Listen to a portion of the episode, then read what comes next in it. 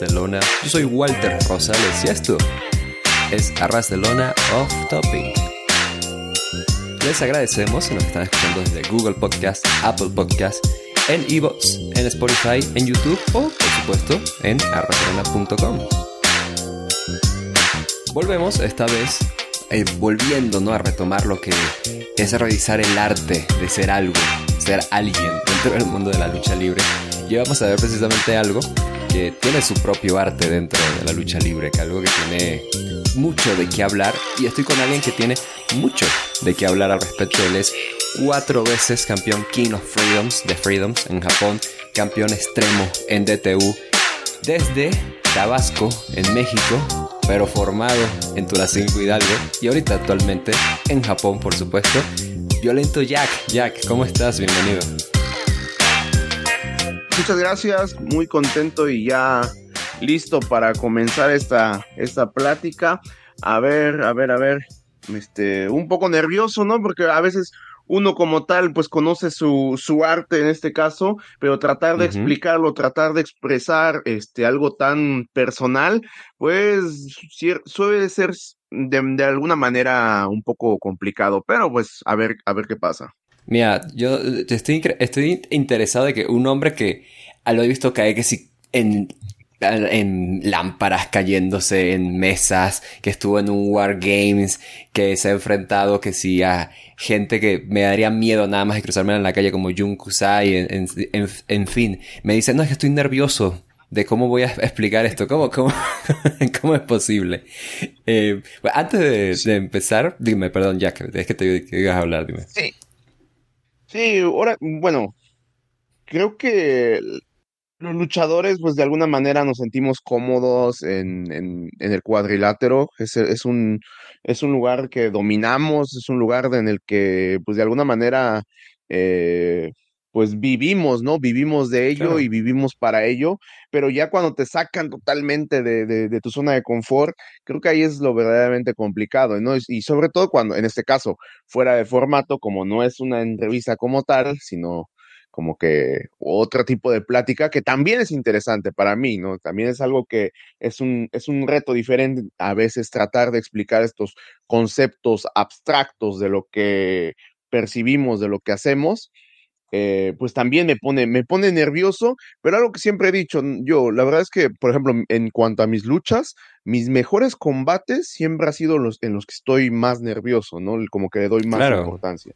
No estoy acostumbrado a, a, a, vivir con ese nerviosismo, con esa este, excitación, por así decirlo.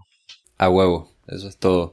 Pues bueno, antes de empezar yo tengo que agradecerles a la gente que nos está siguiendo, por supuesto, y invitarlos a que si no lo han hecho ya, por Dios, estamos en Patreon, ahí tenemos cientos de episodios exclusivos y por 5 dólares ustedes nos están apoyando de una manera increíble. O sea, les estamos dando contenido exclusivo precisamente, no solamente episodios exclusivos, sino dinámicas, cositas ahí que nos inventamos. Y por supuesto, si no estás en Patreon ya por si nos estás ayudando bastante si me dejas like, ahí tu comentario, cinco estrellas si estás en Spotify, en Apple Podcast y por supuesto si se suscriben, si es que no se han suscrito al canal de Barcelona, por supuesto.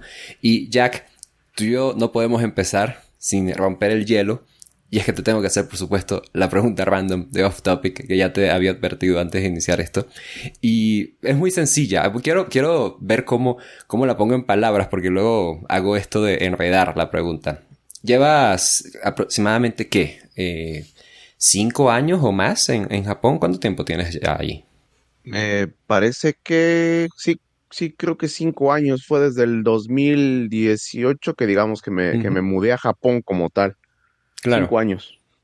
Cuéntame una cosa, quiero que me respondas esto. ¿Qué cosa te diste cuenta eh, o qué mito, idea tú tenías de Japón, te diste cuenta que era mentira cuando llegaste allá, a Japón? Vi algo que que siempre cuento un poco a manera de broma, pero fue lo primero que se me vino a la mente ahorita que dices, es que dos cosas. La, la primera, jamás he visto a un oficinista, a un, como le decimos en México, a un Godínez, con su corbata a manera de cinta como de karate y, borracho. Es como claro. es algo como es algo como muy típico del, del no sé, del anime, inclusive en, películas o en este, no sé, es algo como que bien típico, esta imagen del oficinista, el, del salaryman, como le llaman aquí, con su, con su corbata como, este, como cinta de karate en, en, en la cabeza, y jamás he visto a ninguno esa. Y jamás, jamás me he, caí, me he tropezado y he, y he caído en, este, en los pechos de ninguna mujer. Eso creo que es una de las más grandes decepciones que he tenido aquí en Japón. y es que, y es eso en ningún lado, ¿no? En ningún lado pasa además, tristemente. no, no, no, de ningún lado. Pero bueno, ni siquiera aquí en mi casa con mi esposa me ha pasado. Entonces, este, es, es una verdadera lástima. No, la, la, yo encuentro súper lástima lo primero, o sea, me, que, imagínate qué qué triste ver de pronto encuentras un grupo de godines ahí todos borrachos y ninguno tiene la corbata armada, amarrada acá en la frente. Dices, no, ¿por qué están? esto es tradición, ¿no? y, y, es que inclusive hay como, a veces tienen como cierto arte en, en, en las, ¿cómo se le dice? Eh, en, en las estaciones de, de tren tienen como ciertas imágenes, tú sabes, este, como de tengan cuidado, este, si vienen borrachos, no se vayan a tropezar y caer en las vías del tren. Y los godines o los salaryman vienen, este, caracterizados con, con la, la, la, este, la corbata así de, en, la frente. Y jamás he visto a uno, es algo que, es como que de esas, de esas cosas que necesito, no sé si necesito volverme un salaryman, un, este, un godines yo, para, para poder hacerlo, y es claro. como tradición, ¿no? Yo, yo recuerdo, yo tengo igual cinco años aquí en México, dentro de un par de días, ¿eh? yo voy a cumplir cinco años aquí en México. Y, y me acuerdo que no fue sino hasta por el tercer año, algo así, que yo escuché finalmente el intro del Chavo del Ocho en la calle. Yo dije, se habían tardado. Se, se habían tardado. o sea, nadie escucha esa música. Dicho, a mí me pasó algo, algo parecido. Tenía yo ya varios años aquí en Japón y, y, un día, solo una vez, me he topado en televisión este Dragon Ball Z. Solo una vez. ¿En serio? Como de, ¿Cómo es posible? En serio, solo una vez, mm. solo una vez. No sé en qué canal lo, lo, lo transmita, no sé, pero solo una vez me he topado este Dragon Ball en la televisión. Pero será, será porque no es un programa que ponen en, en, televisión nacional, no sé, o qué, qué, curioso eso. Sí, yo creo hmm. que debe ser alguna cosa de, de, es que tienen unos horarios bien, no, no, bueno, no sé qué tan asiduo seas tú al, al, al anime japonés así, o, o, la gente que nos esté escuchando, pero uno piensa que Japón es como, pues como que todo el día, ¿no? Todo el tiempo está el, el, anime en la televisión, y la verdad es que no, es más como estos programas de variedad, los típicos donde hay como, este, que, están las caras y reaccionan a ciertos videos, de ese tipo de programas está lleno toda la televisión japonesa, pero en cuanto a anime no es mucho, incluso grandes así hits del, del momento. Recuerdo que yo estaba siguiendo un, un, un, anime en emisión que se, que se llama Attack on, bueno, en, en Occidente se le conoce como Attack on Titan, aquí se le conoce como Shingeki no Kyoji, y, y, lo pasaban en la madrugada, o sea, el, capítulo nuevo lo pasaban pasado, ahora sí que a las 12 del, de la media, de la medianoche, se me hacía como que muy, como un hitazo como ese, que lo pasaran tan tarde, pues se me hacía medio raro, pero bueno. Está curioso, mira, son cosas que, que uno, el migrante, descubre, ya ven. Em, sí, bueno, claro. Justamente, Jack, pues te estoy trayendo acá porque vamos a discutir esto, ¿no? Que es este arte, que no es solamente ser un luchador, sino es un, un luchador que se dedica al mundo del deathmatch, es el luchador extremo, ¿no? Y yo he tenido aquí personas antes que obviamente han sido luchadores, pero tú tienes el honor, si se quiere. Yo no sé qué tanto honor sea estar en este programa, pero eres el primer luchador mexicano que tenemos en Off Topic. Y yo no, yo no sé eh, cómo preguntarle a un mexicano, ay, ¿cómo te hiciste fan de la lucha libre? Porque es algo que está tan arraigado. En vez de eso, te tengo una pregunta un poquito más complicada que es, ¿cuál es tu primer recuerdo que tú tienes de la lucha libre? Wow. Creo que fue muy pequeño haber ido a una función de lucha libre. Recuerdo, eh, pero te hablo de, yo creo que tenía como unos tres años, tal vez, o sea, recuerdo como que esa imagen así borrosa de la, de la arena que se me, se me quedó como muy, fue, fue como muy impactante para mí. Eh, eso fue precisamente cuando yo todavía vivía en Tabasco. Eh, después nos mudamos a Tulancingo, pero sí recuerdo esta imagen como que de la arena, los luchadores, no recuerdo la lucha, no recuerdo muy bien quién luchó, tal vez este fue Octagón o, o, Atlantis posiblemente, pero sí esta imagen como de entrando en la arena, así como de qué es esto, es como que algo completamente diferente, no todo un mundo nuevo, no, no es, es como que una sensación única, yo lo, yo lo que, lo que creo. Mi papá, mi papá es aficionado, mi papá hasta la fecha sigue siendo aficionado, le gusta mucho la lucha libre y por eso digamos que me lo, me lo contagió a mí. Pero no, a diferencia de la gran mayoría en México, no tengo familiares dentro de la lucha libre, soy el, digamos, el primero de mi, de mi, de mi familia. Esa será una buena edad para llevar a, alguien a su primera función de lucha libre. Yo, yo, me he puesto a pensar, porque yo he ido a funciones acá, obviamente, y he visto niños muy niños, pero luego les ponen justamente en eventos ultraviolentos. Entonces yo digo como que, ay, no sé si sea lo mejor, ¿no? Como alguien tan joven, ¿no? Pero ¿tú, ¿te parece que, sea la mejor edad o qué, qué opinas tú? Hablando, hablando específicamente de eventos de lucha extrema, eventos ultraviolentos, este, creo que no es una buena edad, sobre todo porque pues, es peligroso, ¿no? Lo, por, los niños, por la, ingesta de alcohol que hay en ese tipo de eventos, por el tipo de personas que van. No, es, no quiero decir que sea gente como que muy agresiva o eso, pero es, digamos, gente más eufórica, más este, apasionada a eso. No es lo mismo con una función normal, pero creo que yendo a una función normal, tradicional, creo que sí es una buena edad, unos tres años, unos cuatro años, cinco, cinco años, tal vez este, podría comenzar a, a, gustarles el deporte y sobre todo les llama la atención. Por ejemplo, mi hija, yo tengo una hija de tres años y medio.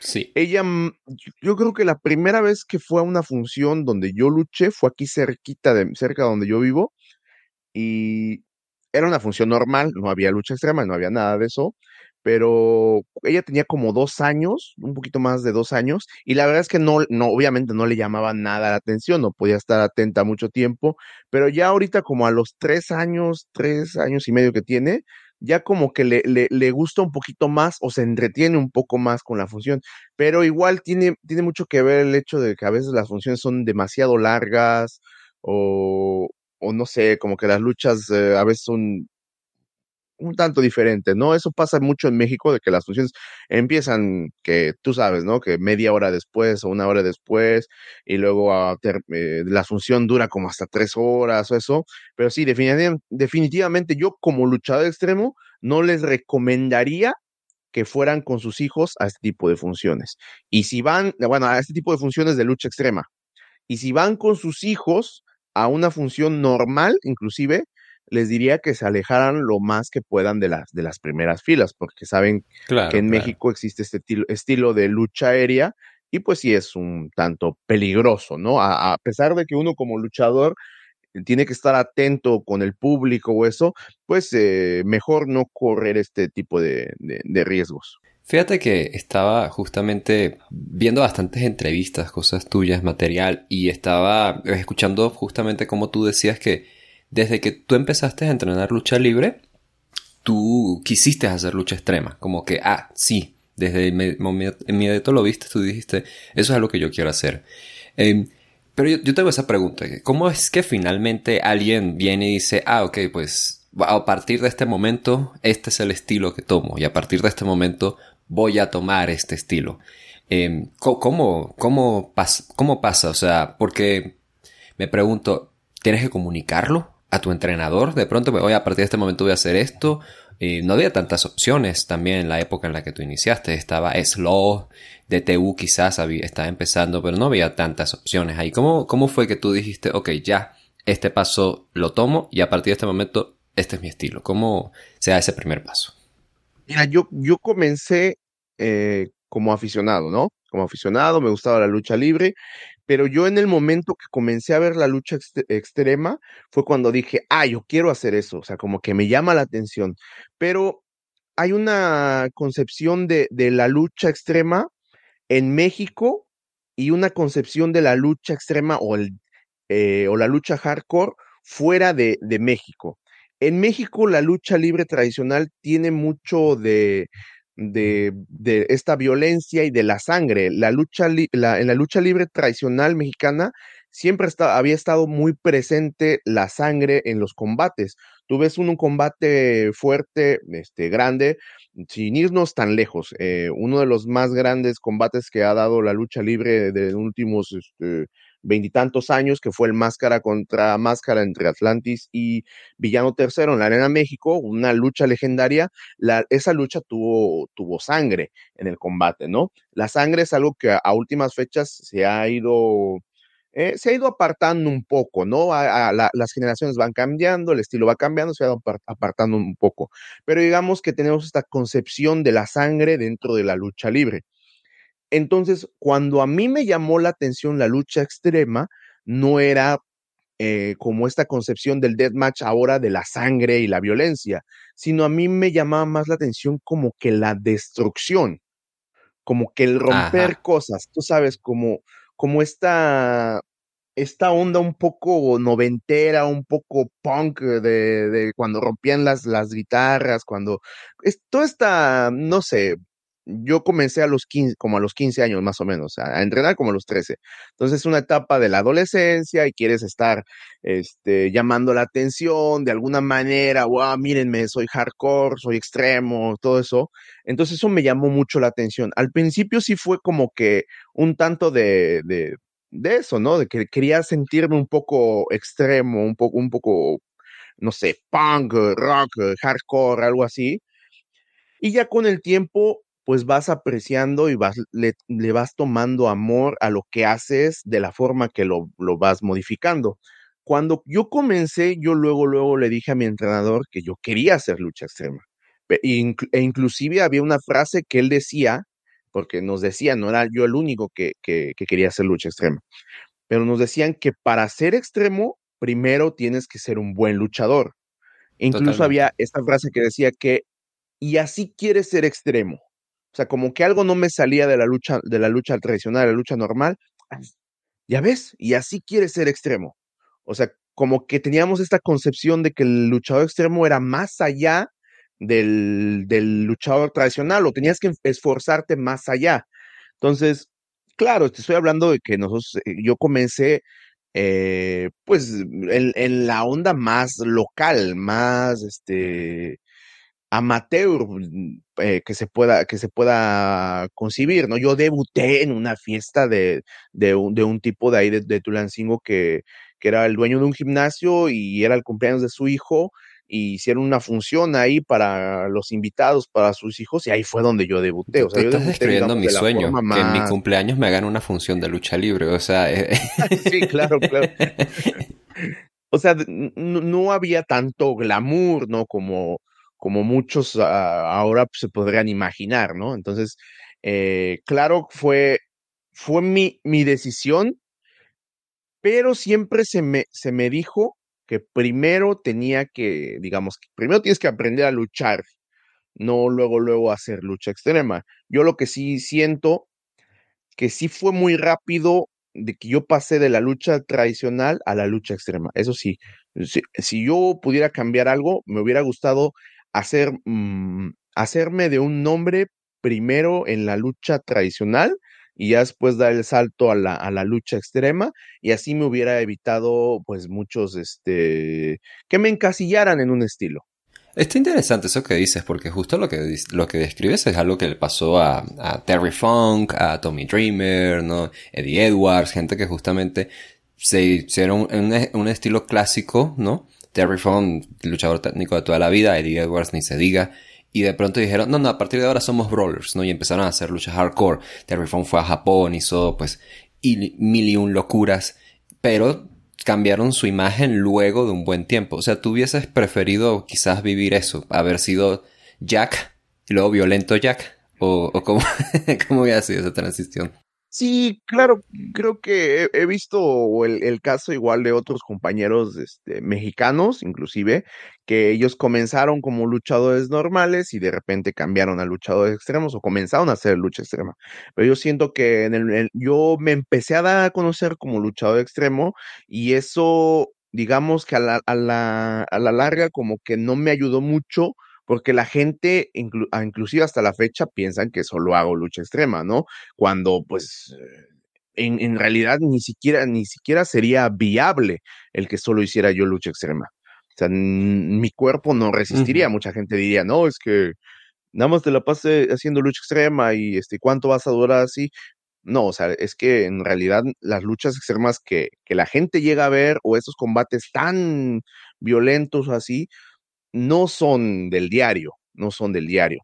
Entonces, viéndolo de un lado como negocio, porque ya no, ya no hablo tanto de los, de, de los aficionados, sino inclusive de los promotores que piensan que únicamente hago lucha extrema. Y entonces es lo que en realidad sí me pesa un poquito más, porque ahí ya hablamos de, de mi bolsillo y de mi, de mi fuente de trabajo, ¿no? Entonces sí me hubiera gustado más, no sé, haber sido este pues sí, Violento Jack, el luchador eh, rudo, el luchador este, clásico, y ya más adelante convertirme en Violento Jack, el, este, pues no sé, el, luchador extremo, el luchador deathmatch.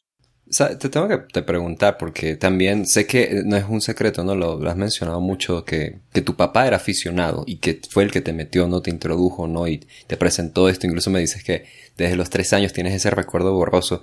Pero una vez tú empiezas a hacer esto y, dices, no, sabes, quiero hacer esto, quiero vivir esta parte punk, ¿no?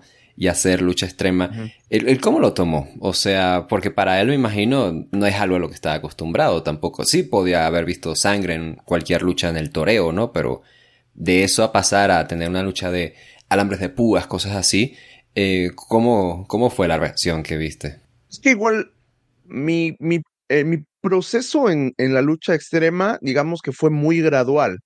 Fue como que de repente, ah, ocupamos una lámpara, un par de lámparas. Yo me acuerdo que la primera vez que yo utilicé lámparas de neón fueron dos lámparas. Entonces, este, fue gradual, ¿no? No fue como que de, de, de golpe, ¡pum! ya tienes toda la espalda llena de sangre y todo lleno de cicatrices. No, no, no. Y aparte, yo siempre fui muy tosco. O sea, muy tosco, muy, eh, digamos, ah, ¿cómo decirlo? Muy fuerte, por así decirlo. Entonces mi papá siento que se preocupaba más por mis rivales que por mí. Y hay una anécdota inclusive que tuvimos un combate, un mano a mano Aeroboy y yo, en el cual él se, él se cortó, bueno, fue una lucha extrema estábamos muy jóvenes en ese entonces. Yo creo que yo tenía como unos 16 o 17 años y él tenía como unos 15, 16. Estábamos alrededor. Somos, yo soy un año mayor que él. Y recuerdo que la lucha terminó.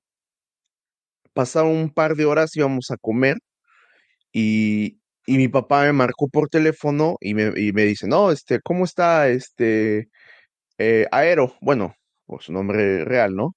Y ya le digo, le digo, no, está bien, está aquí, está aquí, a ver, pásamelo. O sea, y mi papá, o sea, luego, luego, a ver, pásamelo, porque él sabía que él es el que se llevaba la chinga, no, no tanto yo. Okay, yo siempre, siempre he sido como que, la verdad es que como que siempre les he dado esta seguridad de que, de que las cosas que estoy haciendo, como que sí ven que, que soy responsable, o sea, como que, como fue muy gradual, fue como de, ah, ok, ten cuidado, ok, ten cuidado, ten, ten cuidado. Y llegó el momento que se dieron cuenta que ya era como mi trabajo y que lo hacía bien. O sea, como que ya estaba yo muy, muy metido y, muy enfocado, porque nunca, a pesar de que siempre he sido, ahora lo digo abiertamente, porque antes no se me permitía eh, por la gente que me entrenaba, la gente que estaba eh, al frente de, de, nuestra empresa, en este caso de TU y eso, no se nos permitía que habláramos abiertamente de que, de que consumíamos alcohol. Había este tabú de que no, no puedes decir que, que, tomas alcohol o no suban fotos de que están tomando alcohol o, no sé qué, pero es algo que igual yo aprendí en, en Japón, ¿no? Que en Japón la mayoría de los luchadores, este, pueden tomar alcohol o, inclusive fumar o bueno, no hablamos de drogas porque aquí la verdad es que es muy estricto, este, en, e inclusive lo más, lo más ligero, como podría ser este, pues el, el, el, pasto verde, como en Estados Unidos, como en México, como en otros países de Latinoamérica, pero aquí es muy, muy estricto en cuanto a drogas. Pero los luchadores son muy abiertos en cuanto a esos temas, inclusive suben sus fotos, inclusive hay eventos para tomar con los fans y, y yo siempre fui muy responsable de que a pesar de que tomara yo alcohol, en, realidad nunca lo hice antes de, antes de luchar, nunca lo hice antes o nunca lo he hecho antes de luchar, porque no sé, como que siempre se me, se me inculcó esta parte de, de, de que hay momento para todo, y si de por sí la lucha extrema ya es algo muy difícil y muy peligroso, pues ya con una, con unas eh, copas de más o este, no estando en tus cinco sentidos sería mucho más peligroso. Y también hay algo que a veces dice Aeroboy, eh, y a veces decimos nosotros, pues es que el chiste es de que duela, ¿no? Si, si, si vas a tomar algo para que no te duela, entonces ¿para qué lo haces? Es lo, lo, que a veces nosotros, inclusive con otros compañeros luchadores, a veces nos preguntan si se le hace increíble de que de que no tomamos, te hablo de que no tomamos ni siquiera después de la lucha analgésicos o no, no, no, o sea, así, así en, caliente es como hacemos nuestro trabajo. Sabes, me, me a hacer esta comparación, ¿no? Porque escucho y yo escucho como una excelente relación, ¿no? Que tienes ahí con tu familia, porque entienden cómo funcionó tu, cómo funciona tu trabajo desde sus inicios. Y hago la comparación eh, odiosa porque tengo muy, muy, muy fresco una entrevista, eh, no recuerdo, creo que fue un documental, puede ser, que una vez el maestro Blue Panther hizo, que dijo de que él ocultaba a su mamá que hacía lucha libre, y luego su mamá ve a Blue Panther todo ensangrentado en, en la televisión y dice, ay no, pobrecito, mira cómo lo tiene, y él pensando por dentro de mi mamá, si supieras que ese soy yo, ¿no? Y más bien, en tu caso todo lo contrario, mira, fue como un entendimiento de, sí, mira, esto es un estilo, esto es algo que estamos trayendo, pero esto va a ser mi trabajo y yo sé manejar esto, no sé, me parece, eh, no sé, muy, muy, valioso, mira, o sea, no, no, no, lo, no lo esperado, soy sincero. Creo que, híjole, tiene mucho que ver con la época, ¿no? Igual en la, la época en la que estamos viviendo, la época la que otros compañeros, otros luchadores, este, les tocó vivir, ¿no? Digamos que a mí me tocó una época que no nada más hablo de, de en cuanto a la lucha libre, ¿no? Sino a mí me, me permitieron muchísimas cosas, ¿no? El, el hecho de elegir eh, la carrera universitaria ya no era como otros tiempos de, no, tienes que estudiar esto, o tienes que trabajar en la empresa de la familia, o tienes que ayudar eh, a, a lo que estamos haciendo, no, o sea, como que se me permitieron muchas cosas que yo inclusive, yo, bueno, yo estudié psicología organizacional, lo que se, antiguamente se le conocía como psicología laboral, y, y fue una elección que, que, mis papás nunca, nunca tocaron. O sea, yo, yo dije, pues voy a estudiar esto, y nunca fue como de, no, deberías de estudiar, no sé, este, eh, leyes, o deberías de estudiar medicina, o deberías de estudiar ingeniería, o alguna otra cosa, porque hay más trabajo, ¿no? En realidad siempre me dejaron, fui muy libre de, de escoger lo que yo quería hacer, y, y sobre todo creo que tuvo mucho que ver que yo, eh, donde crecí, en Tulancingo, Hidalgo, es como que un, lo voy a llamar pueblo, pero no de, de manera despectiva, porque sé más, porque quiero que la gente entienda como tal, que la verdad es un, es un lugar muy pequeño, muy seguro. Yo a muchas veces cuando me hablan, por ejemplo, de la seguridad de, de la Ciudad de México, la, la seguridad este, en cuanto a Tokio y eso, es que yo, yo crecí en Tulancingo, que era un lugar muy, muy seguro. Sobre todo yo en, en los noventas, cuando crecí, que todavía podías hacer muchísimas cosas y podías irte mi mamá, por ejemplo, se iba a, a, estudiar este, en las tardes y nos dejaba mi hermano y a mí, y éramos muy pequeños, y no pasaba nada, no salíamos a jugar o eso, cosas que creo que hoy en día ya no, ya no se pueden hacer, ¿no? Ya es como que complicado que lo hagan. Entonces creo que me tocó esta, esta etapa que, que mis papás, digamos, sí me, me, me dieron mucha libertad o a mí y a mis hermanos para elegir el tipo de cosas que, que íbamos a hacer, ¿no? Sabes que justo me, decías, ¿no? Que tú sobre tu entrenamiento, de cómo empezaste primero aprendiendo las bases de la lucha libre, ¿no? De la lucha libre eh, tradicional, llamémosle, ¿no? Para, para encontrar un término de distinguirla. Y yo recuerdo precisamente, y, y, esto lo vi cuando sucedió hace bastantes años, que en aquel entonces, por ahí 2011 me parece, eh, AAA había hecho como esta, estos tryouts de quién pinta para la corona. Y tú participaste en uno de ellos. Ya participaste y al punto de que incluso normalmente eso era de que hacían como tryouts en una ciudad y decían, ah, bueno, avanza fulano, fulano, fulana y así, ¿no? Y en tu caso fue como, no, Jack, tú no avanzas porque tú vas a tener una prueba directa. O sea, fue como a un punto así. Y tuviste como un par de luchas incluso con AAA, pero no se concretó nada, nada más de allí. Eh. Cuéntame, un poquito de eso, ¿qué, qué, sucedió?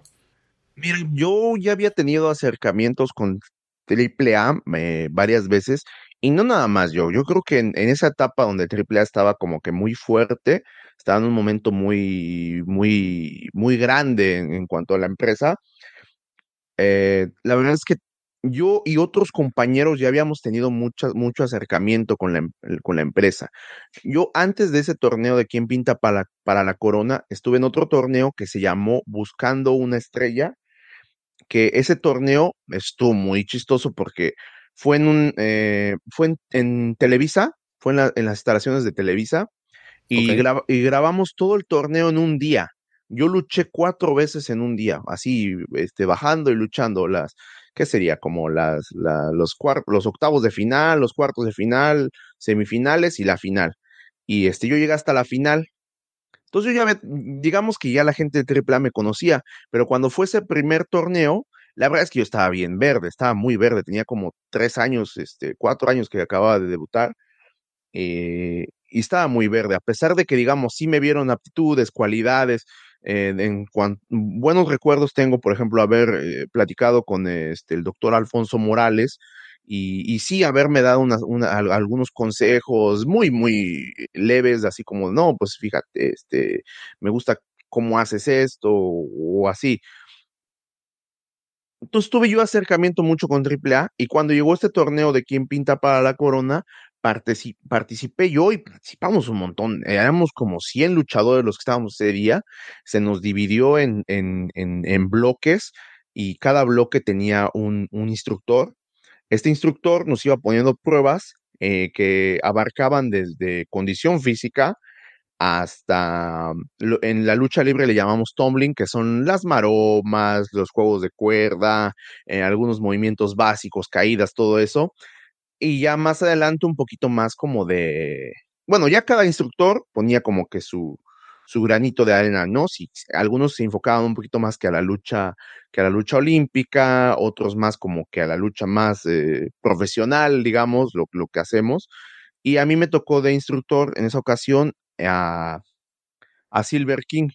Y él nos puso a, me acuerdo que nos puso a luchar, o sea, como de tienen un, un minuto, pónganse a luchar y, o 30 segundos, no me acuerdo, era, era corto, pero yo me acuerdo que cuando estábamos haciendo la prueba y había, eh, había jueces viendo el, nuestro desempeño, eh, yo me acuerdo que llegué a hacer estos micro combates, tuve como unos 5, entre 5 10, máximo 10 de estos micro combates, y ya de los, de los 20 que éramos, digamos, de ese bloque, escogieron a cuatro nada más. De los cuatro que, de, de estos bloques, todos luchamos, ahora sí ya, digamos, más formalmente, tuvimos como una función en el Palacio de los Deportes, pero en el área, digamos, como del fan, fan event. Ahí tuvimos, y ya fue que yo, que yo luché con, con varios de estos compañeros, varios luchadores más, y se me hizo esta mención, ¿no? De que, de que, de que yo ya estaba como que, digamos, listo para luchar en televisión. Mm, eh, parafraseando un poco lo que me dijeron, pero básicamente fue eso, de que ya no necesitaba pasar a la siguiente ronda porque yo ya estaba listo para luchar para televisión. Entonces, que iban a hablar con, en este caso, Doria Roldán, que era el, que estaba a cargo de la empresa en ese entonces, eh, para que me dieran esta oportunidad. Tuve varios combates, tuve varios combates en televisión con AAA, pero lo que pasa es que yo en ese entonces seguía estudiando la universidad. Entonces yo estaba muy metido con, con la universidad, aparte de que yo ya tenía, como digamos, mucho trabajo como luchador independiente. Creo que esa etapa de, la universidad es de, las que he tenido más trabajo. Entonces yo tenía como que esta, esta onda de que, bueno, termino la universidad y ahora sí ya veo qué onda con, con la lucha libre, ¿no? Entonces, como que era mi primer paso. Recuerdo que los últimos eh, semestres de, la carrera, inclusive tuve que cancelar muchas funciones porque pues obviamente la, la, carga laboral ya era demasiado grande Entonces yo creo que a mí me faltó insistir un poquito más en, en esta oportunidad para que se me diera, o, para que se me diera, se me abrieran más las puertas, ¿no? Obviamente ellos no me iban a estar como tal, ¿no? Como buscando, como de ven, ven, ven, ven. Porque, digamos, sí, me dieron el chance, pero yo también tenía que, digamos, que mostrar un poco más de interés. Creo que eso fue lo que pasó, que yo no mostré tanto interés, pero reitero, por esto de que yo estaba en la universidad. Y aún así estás siendo crítico contigo mismo, porque te escucho mencionar que, que tú te consideras que todavía estás muy verde. O sea, a pesar de todo, tú seguías pensando, mm, tal vez no estaría realmente acá. ¿Crees que de pronto fue un, poquito síndrome del impostor o si realmente tú estabas muy consciente del nivel que cargabas?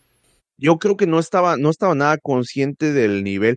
Es que pasa algo con la lucha libre que a veces tiene mucho que ver mmm, qué tan seguro seas tú. Porque hay muchos luchadores que son muy buenos, en realidad son muy, muy buenos, pero son muy desconfiados o muy inseguros. Y eso hace que en las grandes oportunidades se muestren inseguros o no muestren su mejor faceta. Y a mí pasa todo lo contrario. Yo eh, hace rato te lo, te lo mencionaba, de que me siento muy nervioso antes de un gran combate, pero eso hace que cuando suba al cuadrilátero como que explote. Muchos dicen esto, ¿no? De que te transformas y te vuelves otra persona y, cambias con la máscara y todo ese show, pero en realidad yo siento que más bien como que sacas todo, ¿no? Sacas el nerviosismo, la adrenalina, te lo que te decía al principio, ¿no? Eh, en el ring te desenvuelves mucho mejor que estando abajo. Recuerdo ese día cuando llegamos al Quien Pinta para la Corona, en el Palacio de los Deportes, a las 7 de la mañana, había como 100 luchadores y muchos de ellos eran de, de muy buenos físicos, muchos de ellos, este, inclusive me atrevo a decir, pues muy atractivos a la vista para la televisión, para todo eso. Eh, muchos de ellos ya con mucha experiencia, mucha más experiencia que yo. Y, yo sí me sentía así como que, oh, o sea, a ver, a ver cómo nos va, porque también muchos de ellos con sus equipos así relucientes, muy este, imponentes y todo, Inclusive, así tengo esa imagen, un día lo comenté, de que muchos de ellos desayunando, ¿qué? Arroz hervido con atún, porque ahí estábamos todos, ¿no? Sentados en la banqueta casi casi, y algunos de ellos, este, desayunando sus atunes, batidos de proteína, higas, haciendo lagartijas, inclusive, este, echándose, ¿cómo se llama? El aceite para bebé, todo esto yo así como de, no mames, o sea, yo sí me sentía así como de qué hago aquí, ¿no? O sea, como que, y yo me acuerdo perfectamente que yo estaba desayunando mi torta de tamal, ahí este, con, riquísimo. posiblemente riquísimo, con por una cierto. coca. ¿Cuál? no, que, que, riquísimo, la torta de tamal, excelente lección. Sí.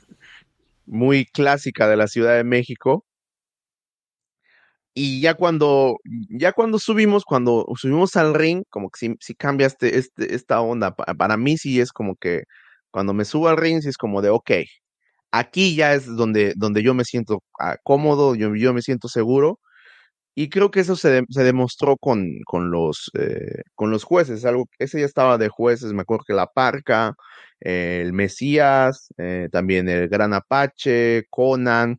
Entonces muchos de ellos me dieron el, visto bueno, ¿no? Para, pasar, digamos, de lleno a, la, ronda final que, que, vendría pues, como luchar en televisión para AAA. Aquí estás repitiendo algo que, te, había, escuchado antes, ¿no? Que era el hecho de que en alguna oportunidad eh, tú estabas muy concentrado en tu carrera, en tu carrera universitaria, estabas pensando, bueno, capaz si yo ni termino luchando, o sea, yo estoy entrenando lucha libre por deporte. Y, yo, ¿sabes? Yo he tenido siempre esta concepción porque eh, cada vez que, bueno, yo, en, en alguna, alguna oportunidad eh, en Venezuela yo, yo fui parte de, de, shows ahí, ¿no? Y fui parte de una mm. comunidad de personas que sacan adelante la lucha libre. Y eso es como el común denominador cada vez que he traído aquí a alguien en, a Off Topic que está haciendo lucha libre pero fuera de México. Alguien de Perú, alguien de Argentina, siempre dicen, eres parte de una comunidad y el que quiera hacer lucha libre, así sea por hobby, es bienvenido. va a tener que cuidar, ¿no? Y tener que mostrar compromiso, qué sé yo, se le va a exigir algo, pero es bienvenido porque la idea es mantener esto vivo, ¿no? Y hacer esta comunidad grande.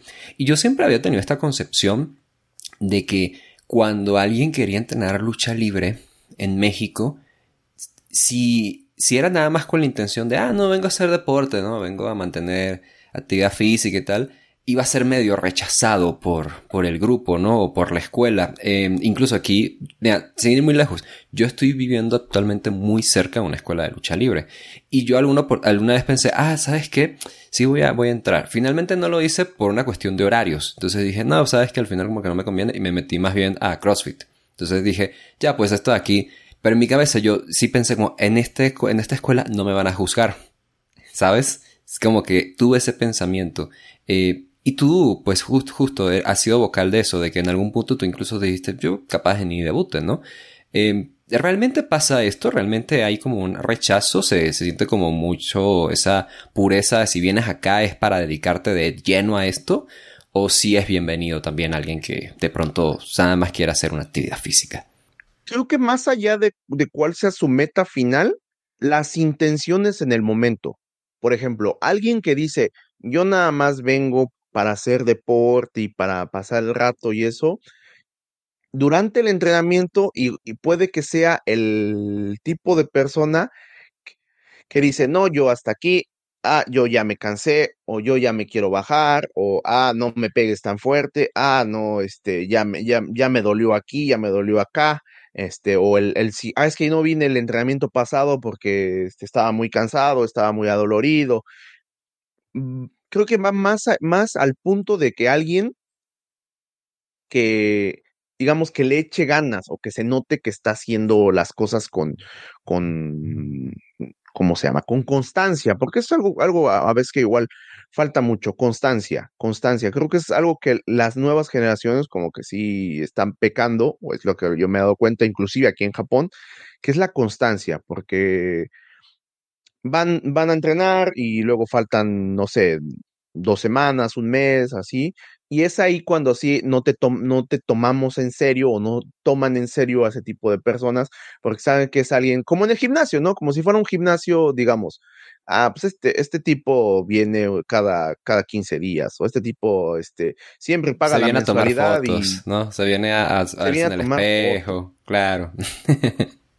sí, porque en realidad esto, esto como que de, de, no quiero ser luchador es una cuestión más personal y sobre todo que la gran mayoría de la gente que entrena lucha libre, a pesar de que puedan debutar, eh, yo creo que la gran mayoría no se va a dedicar, este, obviamente no se va a dedicar a la lucha libre, y es algo que lo entendemos como tal. A mí me, que me ha tocado estar enfrente de, de algún grupo, enfrente de algunos estudiantes, uno lo entiende como instructor, ¿no? O sea, ellos no se van a dedicar a la lucha libre. Igual y puedas ver a algún chavo que dice, ah, este güey es muy bueno, es muy bueno. Eh, eh, él sí podría llegar o sí podría pegarla como luchador, pero hay muchísimos factores que puedan, que puedan cambiar, ¿no? Yo, inclusive, yo, es algo que yo siempre lo he dicho, para que la gente que se vea, digamos, en mi misma situación, o los jóvenes que se vean en mi misma, en mi misma situación, no nada más hablando de lucha libre, sino en cualquier otra actividad que se dediquen, yo cuando entré a la lucha libre, la verdad es que yo, talento cero, no podía hacer absolutamente nada, o sea, lo hemos dicho en, en varias ocasiones, la lucha libre es un deporte que a diferencia de otros donde digamos es, un, es, la cuestión es más eh, aeróbica, la lucha libre eh, eh, es mucho de correr, pararse, brincarse, saltar, recibir, es un golpear. muy exigente, sí. Sí, es muy exigente y, y, sobre todo esta cuestión de que combina el, el cansarte, digamos, el agotamiento físico con los golpes, lo hace, lo hace muy completo o, o único, mm, igual con otros deportes de contacto, pero puedes estar más a la defensiva, ¿no? En, en, otros deportes de contacto puedes estar más a la defensiva, puedes jugar más a tu ritmo y en la lucha libre, pues digamos, es, una cuestión de, de, de, trabajo en equipo, ¿no? Que tienes que estar eh, en pro del espectáculo, en pro de, del compañero, en pro de tus cualidades. eso lo hace muy exigente y sobre todo la lucha libre mexicana, que es mucho más exigente con, con luchadores pesados, como, como es mi caso. Justo estaba pensando, ¿no? Esto sobre la parte del entrenamiento. Y es que es, es, una, es una pregunta que creo que mucha gente pues ha tenido en mente, pero pues es, da, penita hacerlo, ¿no? Yo, yo lo voy a hacer por el, resto, por el resto de personas que tienen pena preguntar. Y es, ¿cómo se entrena lucha extrema? O sea, no, ¿cómo es que tú recibes una instrucción de así es como vas a recibir un golpe de esta forma? ¿O esta es la mejor forma de tomar una caída eh, con, estas, con estas cualidades, ¿no? Involucrando objetos o involucrando eh, elementos terceros al combate. creo que hay algunas cosas que cuando se te dicen, eh, a lo mejor agarras y dices, ah, pues tiene lógica, no, tiene sentido, obviamente, pero como uno está muy metido en esta lógica de la lucha libre tradicional, a veces la lucha extrema como que va va, un, va por otro lado. Te hablo así, por ejemplo, en, en, en Japón, en Japón yo sí he visto, en México no, en México te enseñaban lucha libre tradicional como tal. A mí me enseñaban lucha libre tradicional. Claro. Cuando yo aprendí la lucha extrema, fue siendo parte de, del staff de estos combates. Yo estaba ahí, digamos, en, mm, ah, en, la cejilla, yo armaba la tabla con púas, de alguna manera vas aprendiendo cómo manejar estos objetos. Nos tocaba limpiar las lámparas, este, y, no sé, el, hecho de estar cerca de estos artefactos y cerca de la acción, te vas percatando de ciertas cosas. Ah, las lámparas no se golpean de esta forma porque puedes lastimar a, a terceros. Ah, o puedes lastimar al rival. Ah, las lámparas no se ponen en esta posición porque puedes llegar a lastimar. Inclusive uno, uno como luchador, la verdad es que mucho de lo que hacemos es ensayo y error. ¿Sabes? Suena mucho como, como los dobles de acción, ¿sabes? Como de, bueno, tienes que ver precisamente, ver una caída y, ah, ok, ya de aquí pues ir preparándote para cuando tomes la caída, tomarla de una forma segura. Suena más o menos parecido a eso. Sí, sí, tiene mucho que ver con este, con ensayo y error y, y, y, ver a alguien más. Y eso, y eso creo que es, es muy importante. Cuando tú ves que otro luchador se ha lastimado de alguna manera, haciendo un movimiento de cierta manera, vas, dices, ah, ok, esto no debemos hacer. O inclusive el promotor dice, ¿saben qué? Esto está vetado. No pueden hacer esto. Eso, pasó un tiempo en DTU, eh, que estaban vetados los golpes con lámpara. Tú no podías tomar una lámpara y golpear a alguien con ella porque salían los vidrios volando y eso podía lastimar al, al público. Entonces, se vetaron completamente los, los, golpes con las lámparas, teníamos prohibido golpear con las lámparas, podíamos poner las lámparas en, en, una, digamos, en una silla, podíamos ponerlas en las esquinas, podíamos ponerlas en el, en el, en el ring, pero no podíamos tomarla, digamos, como bat de béisbol o como espada, ¿no? Entonces, ese tipo de cosas creo que se, se van, se, dan, se van aprendiendo y, y sí hay como que ciertas, ciertos eh, puntos te, decía, ¿no? Por ejemplo, aquí en Japón te enseñan las caídas, hacer una caída normal hacia atrás, un, un, bump, y no, eh, normalmente en la lucha libre golpeamos con las palmas de las manos eh, para amortiguar el, el, golpe, ¿no? Eso es algo súper básico, ¿no? Es algo que inclusive desde el judo se, se hace, ¿no? Golpear para amortiguar, amortiguar un poco la caída. Pero en la lucha extrema, si tú golpeas con las palmas, pues obviamente te vas a cortar o vas, eh, las chinchetas o el alambre de púas o eso. Entonces lo que hacemos es únicamente con, con los brazos y esta, esa, ese tipo de caída la llaman caída hardcore. Cuando hacemos la caída, pero sin, sin, sin golpear, ¿no? Entonces, cosas como esas, como que sí están ya formalizadas. Inclusive, ¿no? Hay gente que piensa que, para tomar un, un, chair shot, un, este, un golpe con la silla, este, meter las manos, eh, digamos, es la mejor opción, pero muchas veces meter las manos no es la mejor opción. Yo conozco muchos, muchos luchadores que se han lastimado los dedos, se han roto los dedos porque meten las manos en, en los sillazos. Uno puede decir, ah, sí, una silla de metal y en la mano, pero es el mano, o sea, los, los dedos ahora sí que se llegan a fracturar y es este muy, muy peligroso. Creo que conozco más gente que se ha lastimado las manos, los dedos por meter las manos en un sillazo, que alguien que se haya lastimado por no meter las, las manos, digamos, que se haya lastimado la cabeza por no meter las manos. Sí, sí, obviamente. Ya si hablamos a, a, a la larga, tal vez en unos 20, 30 años, esto que estoy comentando sea totalmente diferente. Va a decir, no, ojalá y me hubiera quebrado otros 10 dedos más, pero de momento creo que es así. Mira, y, ¿sabes? Es justo, me estaba imaginando, ¿no? Porque, a ver, en el caso de una, de nuevo, en una empresa convencional, eh, yo he, visto el camerino, una empresa convencional, ¿no? Eh, tanto en Venezuela como en México. Y entonces yo me he fijado, ¿no? Es un camerino normal, hay un espacio que de pronto sí tienen como equipo eh, eh, salvavidas, ¿no? Cosas así que es de atención y demás. pero me, pongo a, pensar, ¿no? bueno, ¿y cómo será en el caso de, de una, una empresa? De caso tú, tú puedes hablar desde de varias empresas, ¿no? Varios camerinos has estado, pero eh, ¿qué diferencia habría en el camerino de una empresa que hace match, que hace lucha extrema, a una que está más concentrada a un a una lucha tradicional. De pronto, no sé, eh, estoy pensando, ¿no? Porque de pronto los que vuelven están todos ensangrentados, necesitan atención ahí en el momento. O, o realmente no hay tanto cambio en sí. Creo que depende mucho de, del tipo de lucha.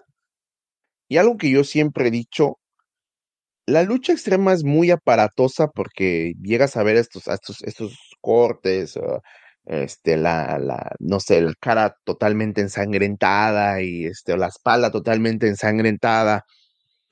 Pero en realidad, como tal, eh, un, un, una hemorragia, una hemorragia muy, muy fuerte, una hemorragia que se tiene que parar en, este, en el momento que está peligrando la vida del, del luchador, creo que la he visto, o yo la he visto únicamente, o en toda mi carrera como luchador extremo, una vez, nada más. Y en esa ocasión había equipo médico en, en, el, eh, en, la arena, y luego así que luego, luego los, los, los, paramédicos, este, pararon la hemorragia, no sé técnicamente cómo, eh, exactamente cómo lo hicieron, pero pararon la, hemorragia del luchador y, este, y todo bien, ¿no?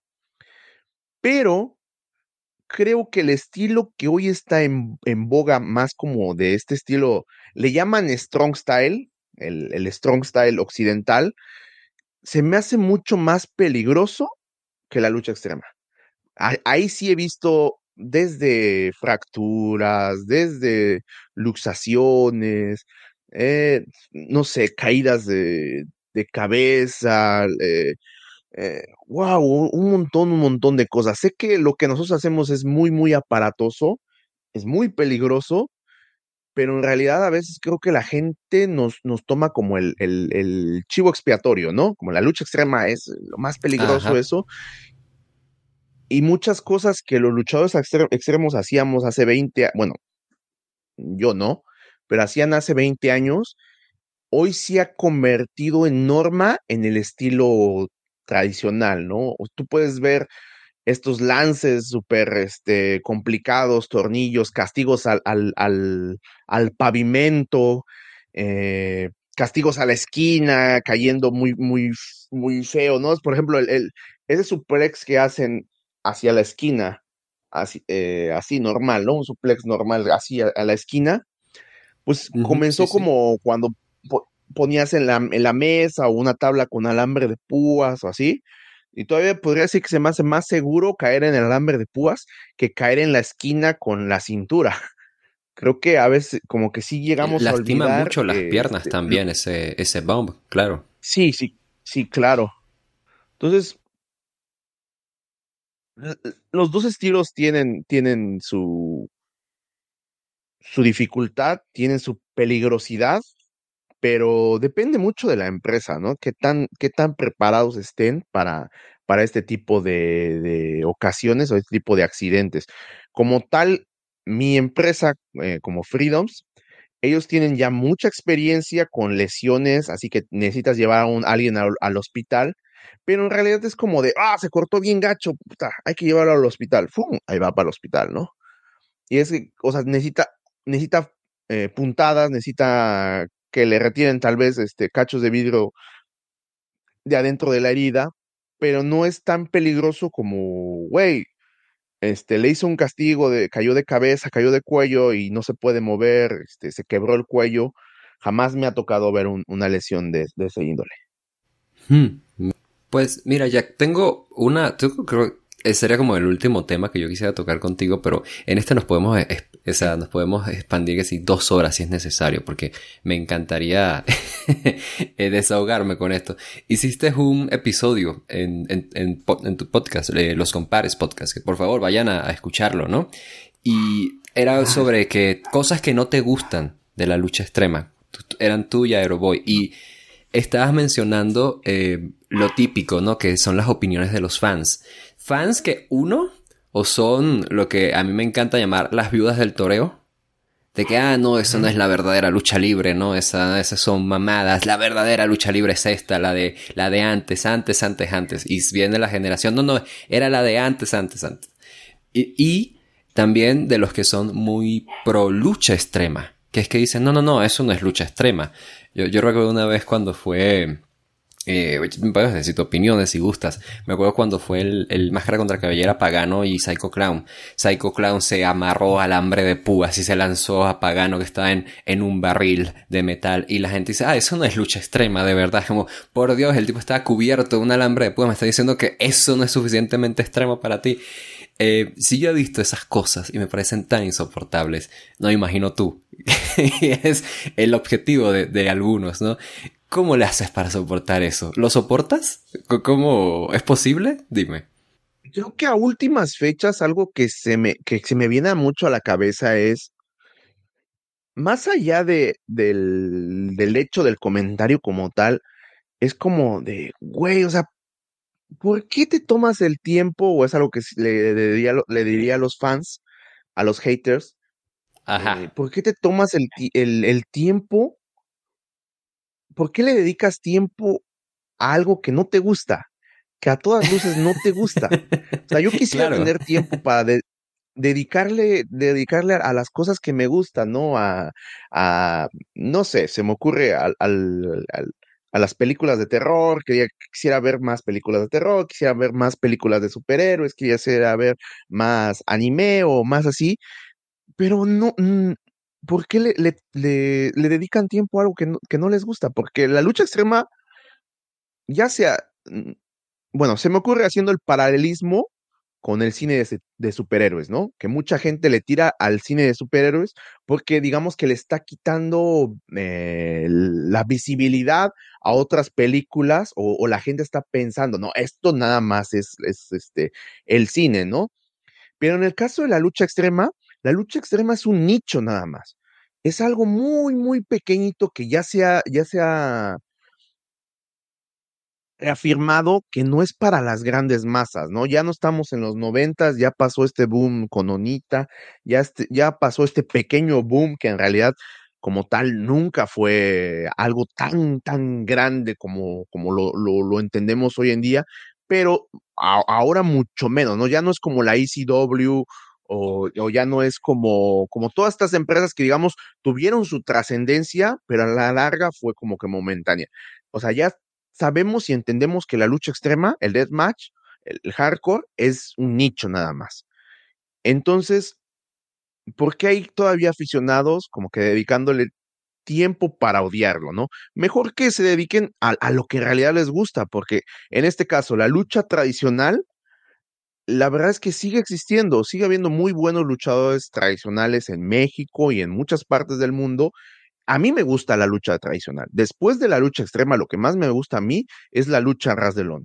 En serio, en serio, yo la consumo muchísimo. Lo que yo más veo, por ejemplo, si me, pones un video, no sé, se me ocurre eh, Nick Cage contra John Moxley o, o una lucha de Zack Sabre Jr. contra no sé, Johnny Saint, bueno, pues sí alguien, ¿no? Johnny Saint, o una lucha de Johnny Saint, una lucha de Daniel Bryan, una lucha de eh, Negro Navarro, una lucha de, este, todos estos luchadores que son en realidad de, de, lucha clásica, de lucha ras de lona, prefiero ver lucha, en realidad prefiero ver lucha de ras de lona, pero eso es algo que a mí me, hoy en día a mí me llena, a mí me, me, me, me llama la atención, ¿no?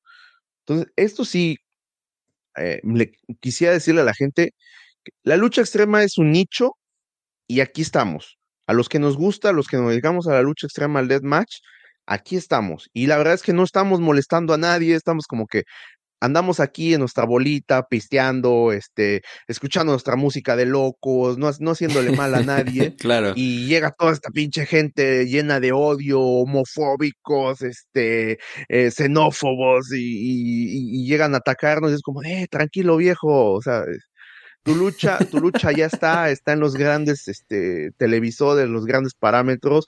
Déjanos a nosotros aquí a convivir tranquilos con nuestra, con nuestra música de locos, con nuestra lucha extrema. ¿Sabes qué, me caga, si me, si me, permiten decirlo? Cuando uno le responde a esas personas y es como de, ah, ah, perdón, me contestaste. No, no, lo que pasa es que es como de, ni los huevos tienes para soportar la, la respuesta. O sea, como de, por Dios, ¿cómo, cómo me caga eso? No, sí, eso pasa mucho, tienes mucha razón. Como ese le dice el hate washing, como de consumir cosas que no disfrutas. Eh, yo, no, yo no soporto eso. Y es que incluso hay gente, ¿no? Que, ay, sin decir nombres o, eh, pues, pues, no se está dándole visibilidad. Hay casi canales de YouTube, eh, o gente que hace contenido, que su línea editorial es a ver con quién me voy a pelear esta semana. ¿Sabes? O a ver con, a quién voy a criticar esta semana. Y es como, yo no tengo la energía para eso. O sea, yo, es como tú dices, yo quiero ver películas de terror, quiero ver cosas que me gustan, ¿no? Y pensar que hay gente que toma su tiempo de venir y dejar un mensaje, de de, verdad ir a hacer esta crítica eh, muy fuerte, es como de, güey, o sea, de verdad, de tan, tanto tiempo libre tienes, yo quisiera tener el tiempo libre que tú tienes para, para estar haciendo este tipo de, de cosas. Eh, ¿cómo, ¿Cómo lo soportas, sabes? No sé, complicado. Hablando un poco igual como, digamos, siendo un poco abogado del diablo, creo que algo, algo a lo que sí entiendo a veces es que ellos como aficionados a la lucha tradicional, digamos, yo, yo soy alguien que no, que, que voy con mi familia, ¿no? Voy con mis hijos o eso, y no quiero mostrarles este, este tipo de violencia, este tipo de espectáculo, este, hay veces que siento que sí, ciertas empresas que se dedican a la lucha tradicional como que sí han rozado en, cosas medias, oh, como que eso sí está medio fuerte, medio grotesco. Ya, eso ya no es, por ejemplo, ya no es PG, hablando como tal. Y, y, ahí sí entiendo cuando lo y hablo un poquito más como en las promotoras, porque a mí eso me tocaba mucho, que eran como eventos muy masivos, muy grandes, y nos contrataban para hacer lucha extrema y el promotor así como que, sí quería algo heavy, así como, no, sí, hay cien mil lámparas allá, allá, y tengo el ring alambre de pú, así la chingada, y este, y, y, volvemos a lo mismo, ¿no? Es como de, eh, tranquilo viejo. Uno inclusive como lucha extremo dice, ¿sabes qué? Es que este público mm, no lo va a apreciar, este público se va a espantar. Anteriormente, te hablo hace 15 años que nosotros em, comenzamos en la lucha extrema, recuerdo que anunciaban, el, el, el anunciador lo decía, a partir de ahora va a ser una lucha extrema. Si usted está con sus hijos o no quiere presenciar este combate, esa es la última llamada y, puede dejar este, la arena o algo así, decían, ¿no? Y aparte de que de que era un buen anuncio, como de, pues si ya te estás quedando, ya, ya no critiques, güey, o sea, sabes a lo que vas a ver.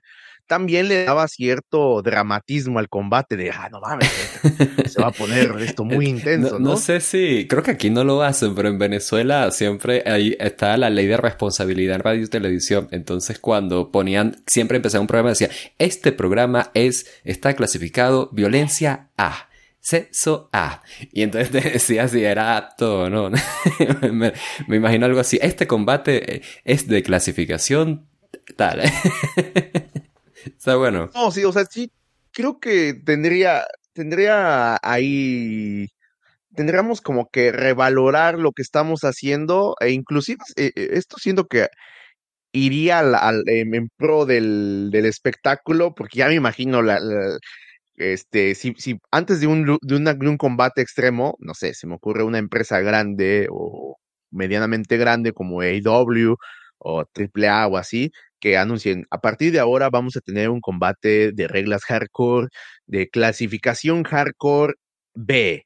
Y, ya me imagino después de, no, esta lucha no fue B, esta lucha le doy un D, claro, este, haciendo como una clasificación de hardcore, estaría igual bueno o sea, yo escucho, yo estoy en un, en un evento y dicen, no, que la siguiente lucha va a ser así. Yo digo, no mames, no, no nos vayamos todavía. No, no, no, que se viene la lucha más, más sanguinaria que, que, se, que has visto, ¿no? Todos vamos a quedarnos. Cierran el metro, no importa, ya vemos cómo nos vamos. Está bueno. Sí. Pues bueno, Jack, mira, eh, yo me la pasé increíble hablando, hablando contigo. Obviamente, pues hay que agradecerlo, tengo que agradecerle a la gente que nos ha escuchado. Si ustedes disfrutaron esta conversación, por favor dejen su like, vayan a dejar también eh, sus cinco estrellas en Spotify, en Apple Podcast, donde sea que nos estén escuchando. Y de nuevo, yo insisto que tenemos Patreon, por Dios, por 5 dólares mensuales ustedes nos están ayudando de una forma tan increíble y además están además eh, disfrutando de cientos de episodios exclusivos que les estamos dando de AW, de WLF, estamos revisando las Monday Night Wars, en fin. Y por supuesto, nosotros, o al menos yo, voy a seguir aquí, ¿no? En Off Topic trayendo cosas recurrentes para ustedes, así como ha sido el caso de Jack, que basta decir que vas a seguir teniendo presentaciones en Freedom, eh, en Freedoms, y esperamos, obviamente, pues tenerte de nuevo pronto acá en, en México, Jack, y obviamente en Estados Unidos, que hace poco estuviste.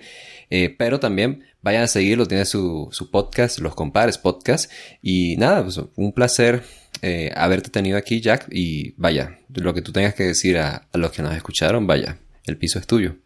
No, muchas gracias por la invitación, muchas gracias, la verdad es que me la pasé de maravilla, siempre es un gusto eh, pues estar compartiendo con los aficionados de, de alguna manera un poco diferente a lo que, lo, que hacemos normalmente.